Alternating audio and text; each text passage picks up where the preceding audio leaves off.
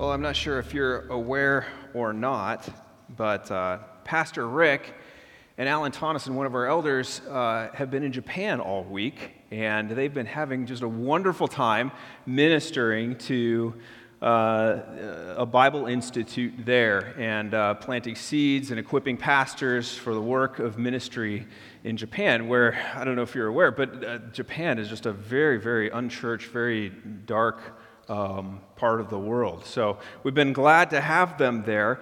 Uh, but this morning, we actually heard that um, they're going to be in Japan a little bit longer than expected. Um, it turns out that, that uh, Rick and Alan boarded the plane, and they, uh, they were sitting there waiting for other passengers to board. And Rick got into a conversation with a, a woman who was seated right next to him, and it turned into an argument about whether or not he was actually in the film North Shore back in the 1980s. yeah. Uh, no, actually, that, that didn't really happen. Those are my Photoshop skills. Actually, the reason for the delay was Alan. He went shopping, and they wouldn't let him on the plane because of an outfit he was wearing. Not a good look, Alan. Oh, man. Aaron, where are you at? Forgive me. We're really looking forward to them coming back. Many of you are really going to be looking forward to them coming back after this message today. Uh, but they have had just a wonderful week of ministry, as I said, and I got an email from them this morning. Everything is going well. They're, on they're going to be on their way back, and uh, we should have them back with us shortly and look forward to hearing great report from them. There's nothing quite like travel to bring out the best in people. Uh, so I was, I was standing in front of one of these little digital kiosks at the St. Louis airport there in Missouri, trying to get the tickets for my bags, you know, the little sticker things that you twist and fold. And, and I tried once, twice, three times. The fourth time, there was a lady standing nearby, had mercy on me, and she came over to me and said, What's going on here? I, t- I explained to her, and she sent me over to a desk. So I went over and talked with a couple guys, and they shared with me the words that no traveler ever wants to hear. There's a storm in New York. All the flights are slammed, they're all delayed. You're not going to make your connection in Arizona. There's no way you're getting home tonight. So I went through security and went into the, the terminal waiting area there, got a cup of coffee, and for the next several hours, just sat back and was fascinated by each person who would walk up to the counter and they would get the news. And you'd see the just despair come over their faces and the frustration. And frustration would turn to anger. And I'm sure there was one lady, I am certain there was smoke coming out of her ears. Just furious. Travel, it, it, it doesn't bring out the best in us so very often, it often brings out the worst. And it's, and it's during times like that where we look at a passage like this and we just say, James, what were you thinking? This doesn't make any sense. Blessed is the man who remains steadfast under trial. How am I blessed as I go through this trial? Things are going so wrong, so out of control. And steadfast? We've talked about this past couple weeks. Pastor Rick has talked about it as a spiritual toughness, right? And really, what it is, it's an unwavering trust and obedience to God in the midst of, of difficulty. Well, how can I ex- be expected to keep my cool when everything just seems to unravel? Don't I deserve to blow off a little steam? I mean, when the kids are going berserk and the car won't start, and my boss has been at my throat all week long get bad news from the doctor, lie in bed with insomnia for the fifth night in a row. Maybe family uninvites me to Thanksgiving because of my narrow Christian views. Or what about when you discover that your spouse has been living a deep, dark secret for the past several months? Aren't there times when my behavior is justified by the circumstances? I mean, it, shouldn't I be able to raise my voice and slam a few doors when people have treated me wrongly? Or put the pedal to the floor, cut a few people off because I need to get to work on time? Or maybe, maybe, maybe look at those pictures online because of how lonely I've been. Am I not justified in distancing myself from others, maybe cutting off communication, at least for a while, because of the wrongs these people have done to me. Or, or post that, that horrible thing that someone did to me on my, all over my social media so everyone, really, I'm just doing everyone else a favor, steer clear of that person.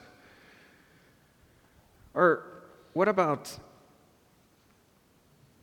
time honored, faithful biblical teaching and interpretation of a certain passage? Shouldn't I be able to just. Uh, kind of redact, kind of change it a little bit because of how it's now impacting someone I love. Just like Jesus did in his famous Sermon on the Mount, James turns everything upside down when he says, Blessed is the man who remains steadfast under trial. And that's our cue to ask that age old question. You know, the one that three year olds know and love and say over and over and over again Why? Why, James? Why am I blessed when I remain steadfast under trial? Why is it better to trust and obey God through difficult times? And James teases out the reasons in the next few verses. And let's just cut right to the chase and get to it. It's better to trust and obey God through difficulty because of the life that he offers. Look at verse 12.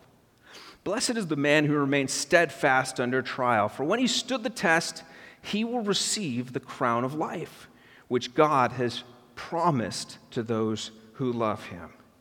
So, why is, a, why is a person who continues to trust God in the midst of difficulty, why is that person blessed? Well, James says, well, they've remained steadfast, and, and after the trial is over, they're going to receive a reward. They're going to receive a crown. Now, in Roman times, those in the Colosseum, they would, they would receive a laurel wreath, a, a, crown made of leaves. This is what they earned. They deserved it. They had, they had sweated, they had bled in some cases, suffered, endured, tenaciously persevered, and they came out on top. They were victorious, and the wreath is placed on their heads. James tells us there's a reason for all this straining, suffering, excruciating perseverance that it takes to trust and obey God through difficulty. The reason for doing it is because of the crown. The crown that has been promised. It's a crown of life, he says. We need to be careful here not to think that this crown merely represents life. You know, when I've accomplished some different things uh, in my lifetime, I've received medals or trophies or that sort of thing. And those things represent the accomplishment that, that I, you know, did. But that trophy, it doesn't really have much value in and of itself. I mean, that, that, little figure on top, it may look like gold, but it's really, you tap it, it's just cheap, cheap plastic and the wood, you know, is recycled or whatever. It's just, you know, there's nothing of, of innate value in that thing in itself. And its usefulness, well, what am I going to do with it? I can set up on the shelf, let it collect dust, maybe use it as a paperweight on my desk. But when, when James talks about the crown of life here, he's not talking about a crown that represents life, he's talking about a crown that is life. Life is the reward, life is the crown. And before we start thinking, okay, that sounds pretty good to me, what do I need to do to earn this life, this crown of life? Do I need to be some type of super devout Christian? Do I need to cancel my cable and get rid of my internet and you know go up in the hills and do chants and things like that? Or maybe I, you know I just need to, to suffer more than others. And so so I've gone through some really hard things in my life and hey, I'm getting the crown, but I don't know about the rest of you people here. He's not saying that. This crown of life, it's a crown, it's something that has been promised to all believers. Look at what Paul wrote in 2 Timothy 4:8. He said, "Henceforth there's laid up for me a crown of righteousness which the Lord, the righteous judge, will award to me on that day." And we say, "Oh, well, we understand." Paul, you're kind of like uh, super Christian, kind of like Jesus Jr. here. You've done everything but walk on water. And uh, you, if, if anyone deserves a crown of life, it's you. But look at what Paul says next. Not only to me, but also to all who have loved his appearing. Peter reminds Christians, 1 Peter 5 4, when the chief shepherd appears, you will receive the unfading crown of glory.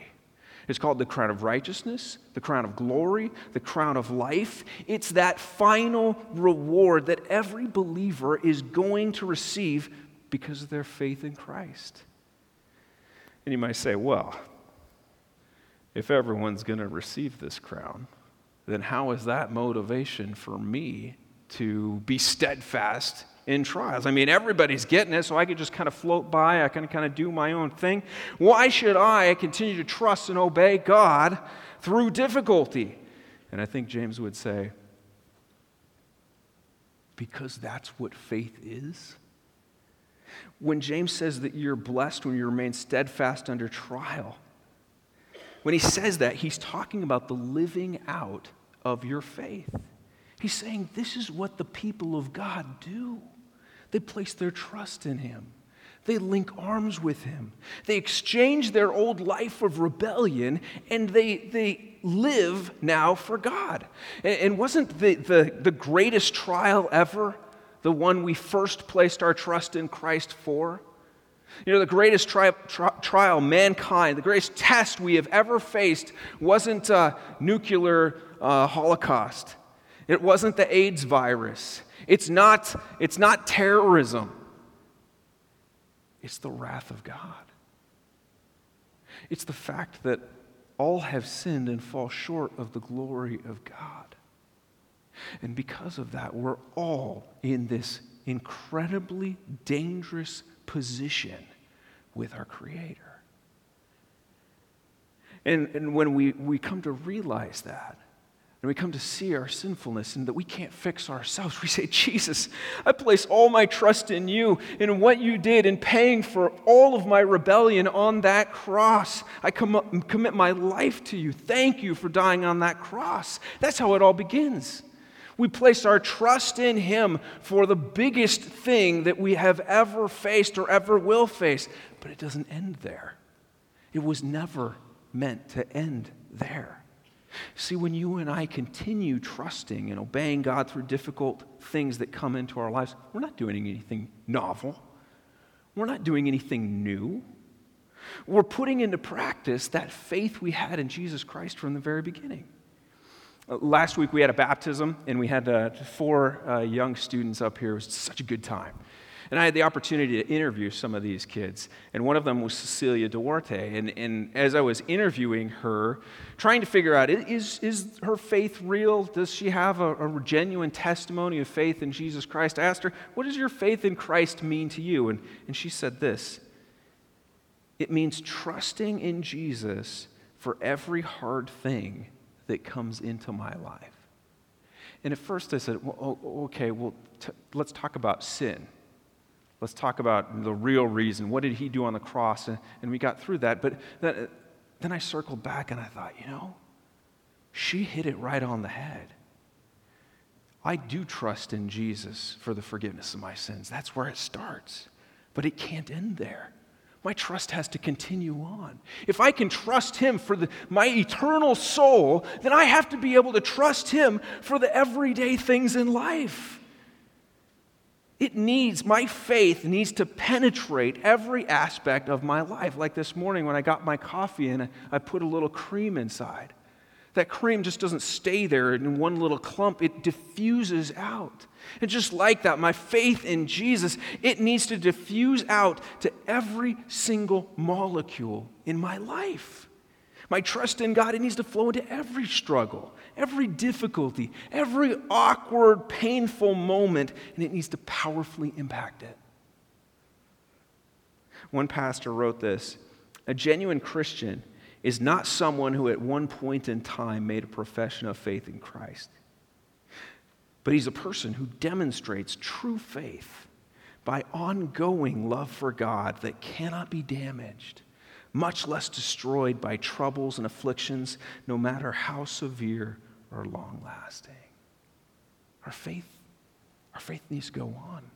It needs to continue as we fight and as we struggle and as we face trials of many kinds. Look at verse 12 again, end of verse 12. He said, He will receive a crown of life, which God has promised to those who love Him. Crown of life. It's definitely a reward. James makes it clear the crown of life is a reward. And it's definitely something that there's something inside of me that actively earns it. But I got to be careful here. It's not anything that I can take credit for. It's not anything that I can take credit for. He says, God has promised this to those who love him. Yes, I do love him, but I love him because he first loved me. I can't take credit for any, any trust, any faith, any super love that I have for him. It all starts with what he did in sending a Savior for me. My faith, my obedience to him, all of that is contingent on who God is and what he's done for me. When I travel from one place to another on a plane, I get the reward that comes from being on that plane and making it, I get the destination just like all the other passengers, but I can't take any credit for getting there. It was the plane that carried us to that destination. All we had to do was trust enough to, to take a seat, really. And then to continue to trust through every shudder, every drop, every turbulent bump along the way. Why do I continue to trust it, rely on it, stake my life on it? Because of what it is. It's a plane, and it promises to get me to that destination. Why do I trust and obey God through difficulty? Well, one of the reasons is because of what He's promised. It's the destination, the life that He offers. And traveling with Him, it may not always be easy. He said, You in this world, you'll have tribulation, but man, the destination that He takes us to is so worth it. Let's never lose sight of that. It's better to trust and obey God through difficulty because of the life that He offers. But James doesn't stop there, he goes on. It's better to trust and obey God through difficulty because of the hard, hard times, they don't justify bad behavior. We like to think that they do, but James says, no way, they don't. Look at verse 13. Let no one say when he is tempted, I'm being tempted by God. For God cannot be tempted with evil. He himself tempts no one, but each person, when he is tempted, is tempted when he is lured and enticed by his own desire. You know, one of the biggest temptations that we have after we have given in to temptation is to blame others, isn't it? To point to someone else and say, This is your fault. That's what happened when in the garden with Adam and Eve. God comes to Adam. He says, What's going on here? What does Adam do? points. God comes to Eve. What's going on here? She points. It was the serpent that made me do it. And James here says some people, they blame God. They blame God for tempting them. Have you ever done that? God, I, if you had not allowed this difficulty to come into my life, I would not have done what I did. There was a uh, Scottish poet by the name of Robert Burns Speaking to God, he writes this Thou knowest, thou hast formed me with the passions wild and strong, and listening to their witching voice has often led me wrong. You know what he's saying? He's saying, God, you're the one responsible. You're the one who made me with these desires. And because of that, these desires, they lead me the wrong way. It's not me, it's not my fault. It's your fault, God. You gave me these desires. Some Jewish rabbis taught the Yetzer Hara means the evil impulse. And there, there was one group of rabbis that had a saying that basically has God regretting that he made human beings with this evil tendency. So it's not, it's not our fault. It's God. He's the one to blame. He's the one who put these evil impulses in you that lead you towards wrong. God, how dare you? I, blame you. And James says, No, no, no, no. No way. You can't say it's God's fault. God doesn't tempt anyone. He writes, Let no one say when he is tempted, I'm tempted by God. For God can't be tempted with evil. He himself tempts no one. You know, if I were to try to tempt you to do something, maybe I'd come up to you after service and I'd, I'd say, Hey, Jeff, come over here, Jeff. I want to tell you something. I got some really good stuff on Pastor Adam. And I'd be tempting Jeff to gossip. We all know that gossip is wrong. And it would be wrong for Jeff to say, hey, yeah, oh, I want to hear it, let's go. It'd be wrong for Jeff to do that. But just as it's wrong for Jeff to give into that temptation, it was wrong of me to tempt Jeff to begin with. And what was it that was tempting me? There was evil inside of me tempting me to tempt Jeff. And, and, James says, God can't be tempted. If God were to tempt you to do wrong, then he himself would be doing wrong. And God can't be tempted to do wrong because it's not true to his nature. And God is absolutely true to his nature. There's nothing evil in him. James points out he can't be tempted. His, his, he's holy. He's completely set apart from all that is evil. He can't be touched by it, he can't be affected by it. You know, the sun shines down, and it can, it can illuminate beautiful things. And it comes down onto the ocean. and We see the sparkling of the ocean. It's just magnificent. Oh, the sun is just, a, it, it just brings beauty out of all things. But the sun could also shine down, its pure sunlight come down to something that is completely impure, something that we wouldn't want to have anything to do with. Maybe it's just a steaming pile of trash and the sun rays are coming down on it and they're giving light to that. But the sunlight itself, it's not affected by it. God's holy. He's not contaminated by evil. He's not touched by it. He himself doesn't tempt. You might say, well, God tests us, right? And isn't testing, well, that's kind of just a roundabout way of saying he tempts us, right? He doesn't tempt us. He tests us, though. And those are kind of the same things, right? But it's actually not. You see, the tests that come our way, or uh, the, the trials that come our way, they're things that happen to us on the outside, right? I mean, you could argue, well, you know, I've got a sickness and it's internal, but, but you know what I mean. It's, it's something, it's a circumstance that, that affects us, that we're involved in. The, the testing gives opportunity for me to do wrong, but the testing in and of itself doesn't necessarily lead me down that path. It can lead it, it's an opportunity to make a wrong decision. So I could get angry with God for allowing me to get sick. Or I could curse God for allowing my car to break down. I shake a fist. Or I could take justice into my own hands and take jo- God's job and try to avenge myself for the wrongs that have been done against me. But these things, they, they happen on the outside and they're opportunities. But the temptation comes from somewhere else. The desire to respond in a bad way, that comes from somewhere else. And James makes that clear right here in verse 14.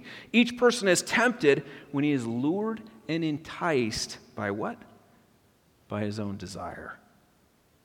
See, temptation doesn't come from God, it comes from me.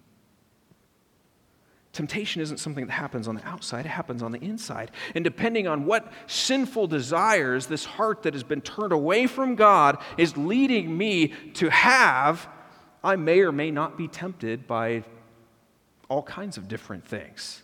you know, not all people are tempted by the same set of circumstances. So, a while back, this was many years ago now, uh, Melissa and I got invited over to one of her friends' houses for dinner. And we went over and we were, she was getting dinner ready and she had to run into the other room for some, some reason. And as she did, her roommate walked in and offered us some dessert. And I made some excuse like, well, you know, we haven't had dinner yet. Maybe later, you know, oh, thanks, nice meeting you. And, and she left the room. Her friend comes back in and she said, did, did my roommate offer you some dessert? And we said, well, yeah. She's like, you didn't eat it, did you? Like, no. I'm so glad you didn't eat that. Those, those brownies, they were special brownies. and we went, oh. But you know what? Finding out that those brownies had marijuana in them, that didn't affect me in the slightest. I wasn't tempted. I didn't have the desire inside to do that. Now, if I did have that desire to get high on weed, I would have been desiring that my mind and my body be dominated by, be dulled by an ingested substance. And we know from 1 Corinthians 6:12, Paul says, "All things are lawful for me, but I will not be dominated by anything." And that's a topic for a different day. But if I had had that internal desire, I would have been facing temptation. But as it was, the brownie sat there on the counter all night, and that didn't bother me at all. I might have thought that her friend, her roommate needed a little help, but it didn't affect me at all. Because the, the, temptation wasn't in the brownies. The opportunity was there, but the desire wasn't inside of me. This is what happened in the Garden of Eden. The serpent comes comes to Eve, lies, says God's trying to prevent you from experiencing all the goodness that you could have, which is in God's rightful, you know, he's, he has a right to give to his creatures or keep from them anything. It's, it's his prerogative. But the serpent comes to her, he says, Hey, this is what's going on. But then Eve was the one who desired it and wanted it and believed that God was keeping something from her. Look at Genesis 3 6. So when the woman saw that the tree was good for food, okay, opportunity, it was a delight to the eyes.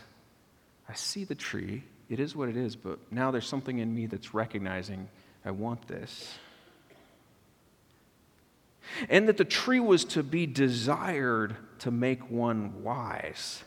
She took of its fruit and ate. The temptation came from inside her. It was it was all her. Her heart desired it. Just like the Bible says, our hearts are deceitful above all things. They're desperately wicked. Our hearts lead us astray. And that's what James is getting at here. When we face temptation, it's not, it's not God that's tempting you. Trials that come into our lives, they don't justify us turning our backs on God and disobedience. If anything, they reveal in us those inward desires for which we're trusting in Christ for salvation from. Right? We can't say, well, God, you allowed these circumstances in my life, so I guess it's okay for me to throw in the towel and just uh, get on with the rest of these sinners over here. Can't do that. When it comes to temptation, we have no one to blame but ourselves. And then James goes on to spell out exactly what happens when we give in to this temptation. And it's not good It's better to trust and obey God through difficulty because of the life that He offers. Because hard times don't justify bad behavior, and because doing it your way will kill you. Each person is tempted when he's lured and enticed by his own desire. Then desire, when it's conceived, gives birth to sin, and sin, when it's fully grown, brings forth death. Given in a temptation, it is a deadly process, and it starts with the desires in our hearts. We're tempted by our own desires. The word James uses for desire is this word epithumia, meaning we, we translate it lust. And often when we think of lust, we're always thinking of something sinful, something bad, something that we should stay away from. But when the Bible uses this term epithumia, so often it, it just is indicating a strong inward desire. And God has created us with strong inward desires, right? And they're good. God gave us a desire for hunger so we wouldn't starve. Gave us gave you a desire for rest so that you wouldn't get worn out and die. He gave us a desire for sex so that we wouldn't go extinct. There's something right about saying God gave us these desires, but it's the application of those desires that is the problem. It's, it's when we have these God given desires and now we start looking in other places, we start looking all around instead of what God has designed as the appropriate fulfillment and satisfaction of these desires, we start looking all these other places. And that's when we get ourselves into a ton of trouble. The eating is good, gluttony is not. Sleep is normal, laziness is wrong. Getting married is great, but being intimate with someone outside of marriage, that's against God's will. So, why do our desires go out of control? Why do they tempt us from being uh, in, from going out in God's will to being outside of God's will? And it's because of step two, because of the deception that takes place. Each person is tempted when he's lured and enticed. Those are hunting terms, right? Fishing terms attached to the idea of baiting a trap. And bait does two things. First, it appeals to our natural desires, right? No fisherman, you know, puts something that is undesirable to a fish on the end of the hook. It's not, it's not going to accomplish anything. No, you put something that is going to be extremely attractive to that fish. You're going to put, put something shiny, something tasty, something that they can, they can sense and that, that pulls them towards. It's attractional. Bait appeals to our natural desires, it also hides consequences.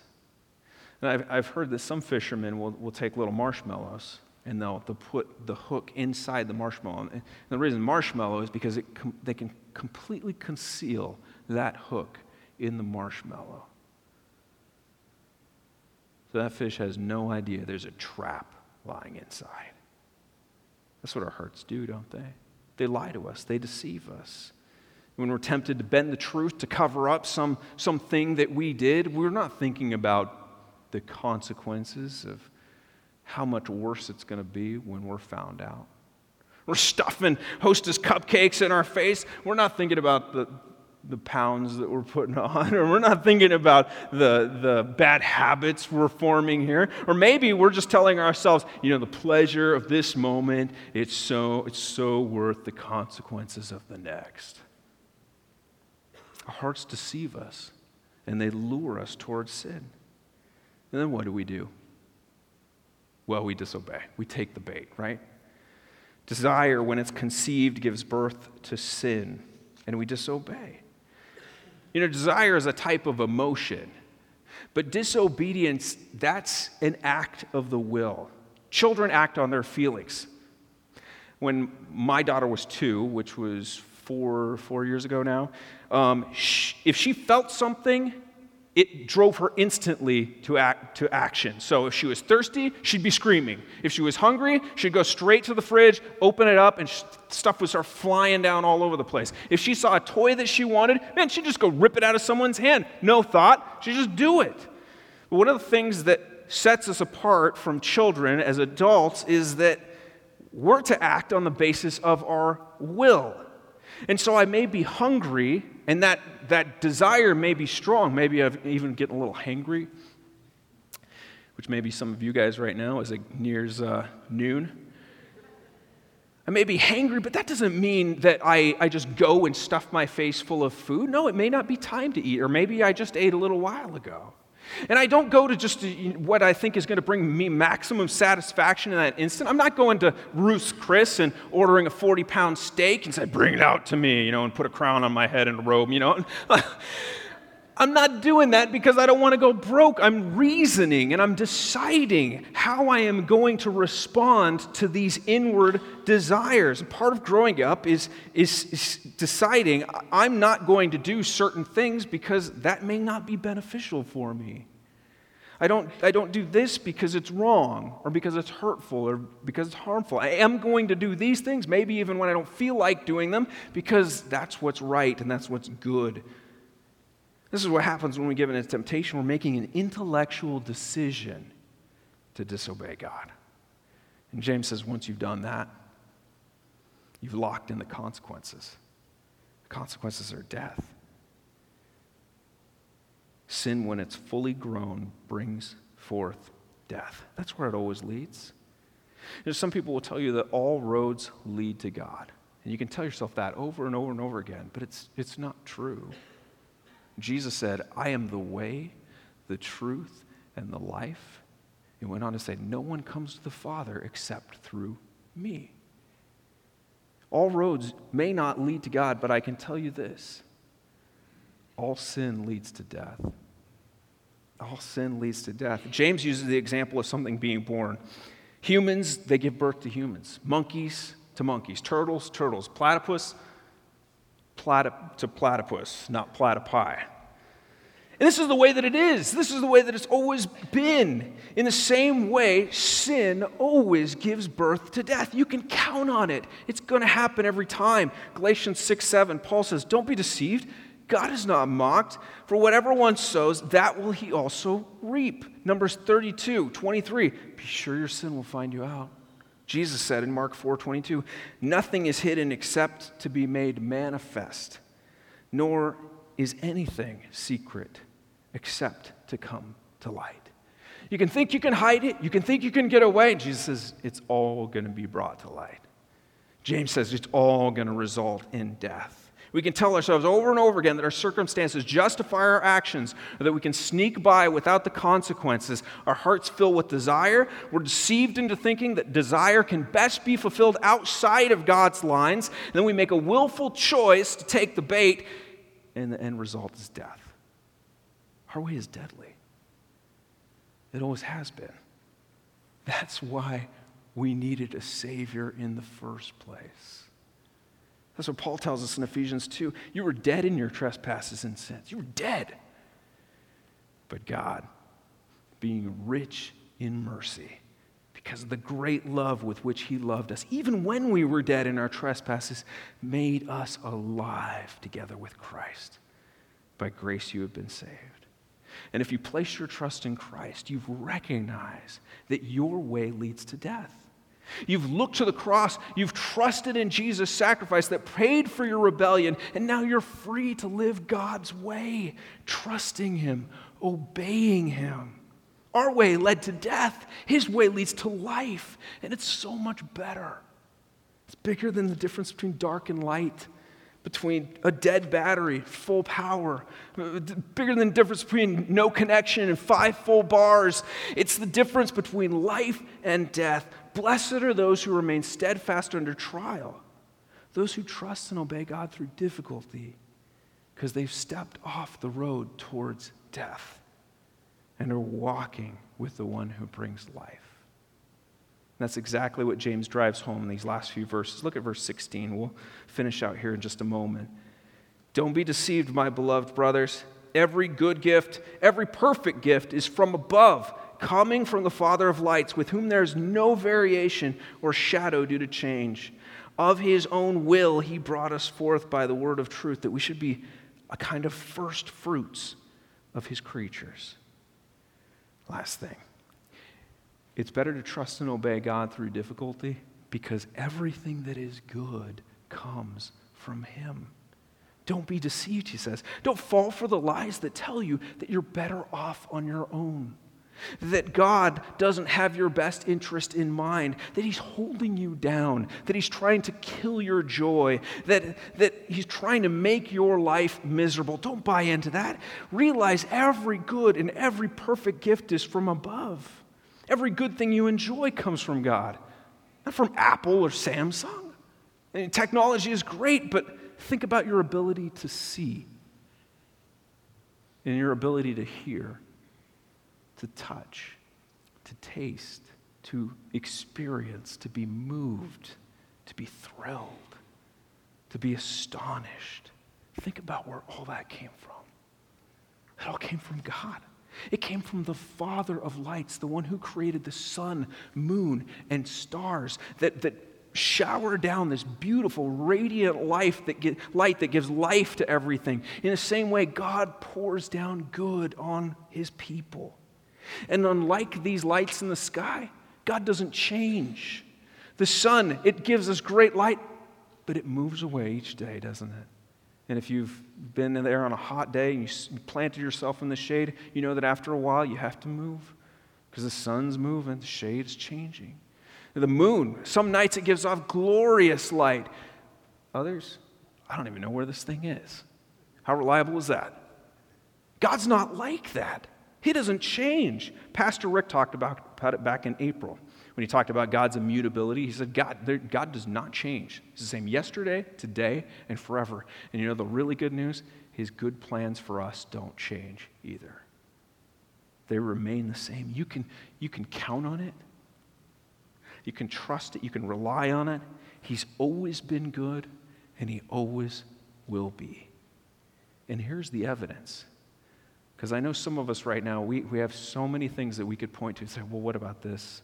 And what about this? And what about this? And you start questioning God's goodness. James says, let me point you, point you to the most amazing thing God has done of his own will. He brought us forth by the word of truth that we should be a kind of first fruits of his creatures. See, we were dead in our sinful rebellion. Biggest threat ever.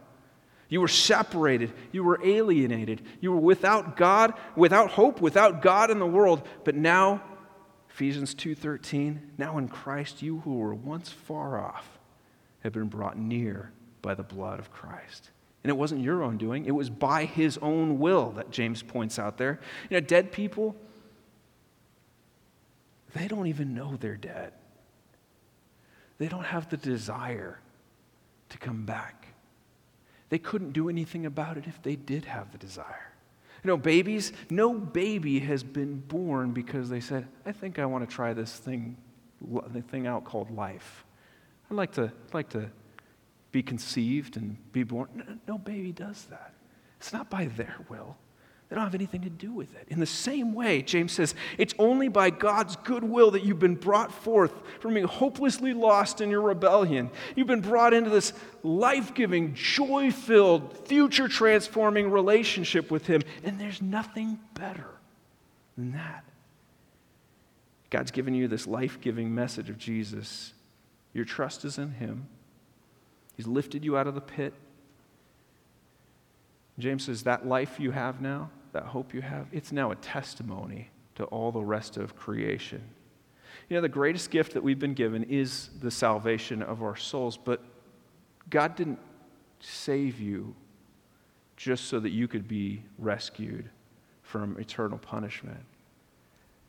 There's a greater purpose. Your salvation has been given. Jesus Christ was given that all creation might see how glorious how thoroughly good God is. James says you're like first fruits. A farmer might go out into his crop and he might collect a few pieces of fruit, inspect them, see how this is turning out. And from those first fruits, he has an idea of how the rest of the crop is turning out. That's, that's the way we are those whom God has poured his goodness out on in saving us, in rescuing us, of giving us a hope and a future. That is a testimony to all the rest of creation that God's goodness is coming, and it's coming in fuller, more uh, manifest ways. You know, uh, Paul says in Romans that all creation is groaning, it's waiting. We're the first fruits, we're the evidence of God's goodness. He's good. He's proven it. And you and I should trust him. Even in those difficult times, we should obey him. Because it's so much tr- better to trust and obey God through difficulty. It's so much better to remain steadfast through the storm. It's better because of the life that he promises. It's better because hard times don't justify bad behavior and your way will kill you. Why would you go back to that way? Stay with God's way. Because everything that is good comes from Him. Lord, we thank you for your word. We thank you for this word from James that is not condemning of us, Lord. It's, it's, it's pointing us, it's reminding us of how wonderful you are how gracious you have been on undeserving people who have nothing in and of themselves that we can hold up and say, Let me into heaven because of this. We can't save ourselves, Lord. We were dead in our trespasses and sins. We couldn't even desire it. It's all you. You've been good to us. And so, Lord, as we are face circumstances of various kinds, some extremely hard, some that kind of just rub us the wrong way. May we see through the deception. May we hold fast to you, trust you, remain obedient to you, be steadfast because of the life that is found, the life that we have found in you. We love you, Lord. Thank you for your word. In Jesus' name, amen. Thanks for listening to this message from Christ Community Church of Laguna Hills. For more information and resources from Christ Community, visit us at www.ccclh.org.